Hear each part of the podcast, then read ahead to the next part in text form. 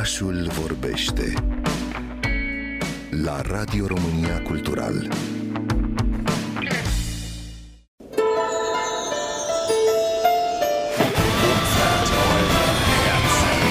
Eren, Mikasa și Armin Trei copii mici, extrem de curioși în legătură cu lumea de afară, însă lumea de afară e periculoasă. Acolo sunt titanii, din fericire, Eren, Mikasa și Armin locuiesc alături de restul umanității într-un așezământ înconjurat de trei spirale de ziduri.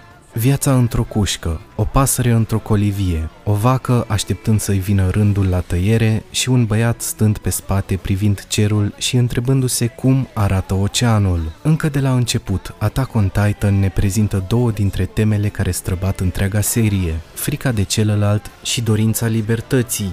Din siguranța confortului vieții pasive, Eren privește cu dorință către unitatea militară care se luptă zilnic cu titanii în misiuni în afara zidurilor. Cam așa se poate rezuma intriga și povestea seriei Attack on Titan, una dintre cele mai importante manga a tuturor timpurilor, adaptată respectuos într-un anime ce s-a încheiat recent. Influența lui Attack on Titan este de neegalat în cultura populară în ceea ce privește mediul anime-manga. Sigur, animeurile intră din ce în ce mai mult în mainstream, Jujutsu Kaisen, Demon Slayer, One Piece, JoJo's Bizarre Adventure. Toate aceste nume au strâns un fandom impresionant, însă ceea ce a făcut Attack on Titan pentru acest gen este o premieră, iar succesul se traduce în popularitate și prozeliți. Motivul este confruntarea directă a spectatorului cu o serie de evenimente narrative filosofice absolut cumplite, cu tremurătoare și macabre, care pot, nu, nu pot, cu siguranță vor schimba percepțiile oricui.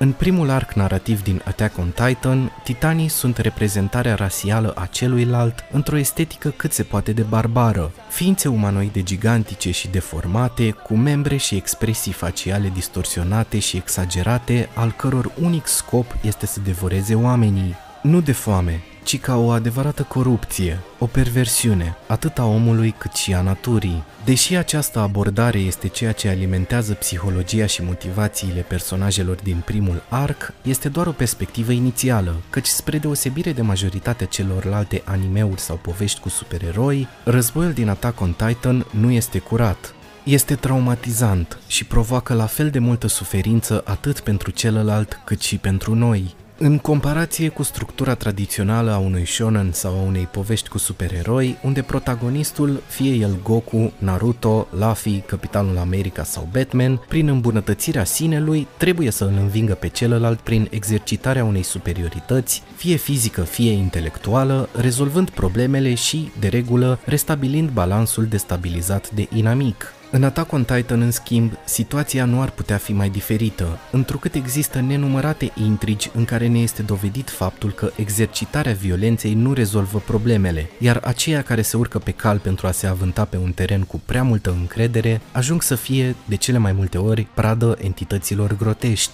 Cel mai bun exemplu este figura tragică a lui Rainer, al cărui comportament, atitudini și probleme ulterioare din poveste se aseamănă foarte mult cu simptomele clasice asociate cu tulburarea de stres post-traumatic. Dezvoltă chiar și tulburări de personalitate, neștiind cum să facă față actelor violente pe care le-a comis. Rainer, Eren, Armin, Mikasa și celelalte personaje nu sunt imune la frică, ci dobândesc trăsături născute din trauma și vinovăția propriilor acțiuni și chiar și atunci când conflictul este rezolvat prin violență, urmările sunt permanente. Legile cauzalității, intenția nu contează, ci consecințele. Prin această abordare, Attack on Titan demontează de asemenea orice asemănare cu o ficțiune militaristă clasică, construind una antimilitaristă care scoate în față ororile unui conflict. Attack on Titan este în curs de apariție și în limba română, grație editurii Nemira, imprintul Nezumi, care a lansat până în prezent două volume omnibus.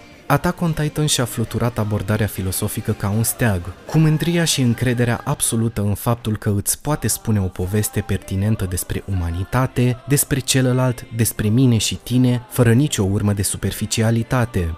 Ulterior în poveste, bariera fermă care ne despărțea pe noi și pe ei, celălalt și eu, se sparge progresiv în mintea cititorilor și a protagoniștilor deopotrivă, până când ajunge la revelația finală a esenței filosofice propuse de Attack on Titan.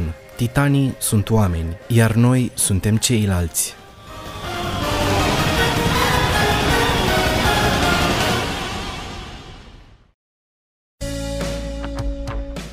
Orașul vorbește la Radio România Cultural.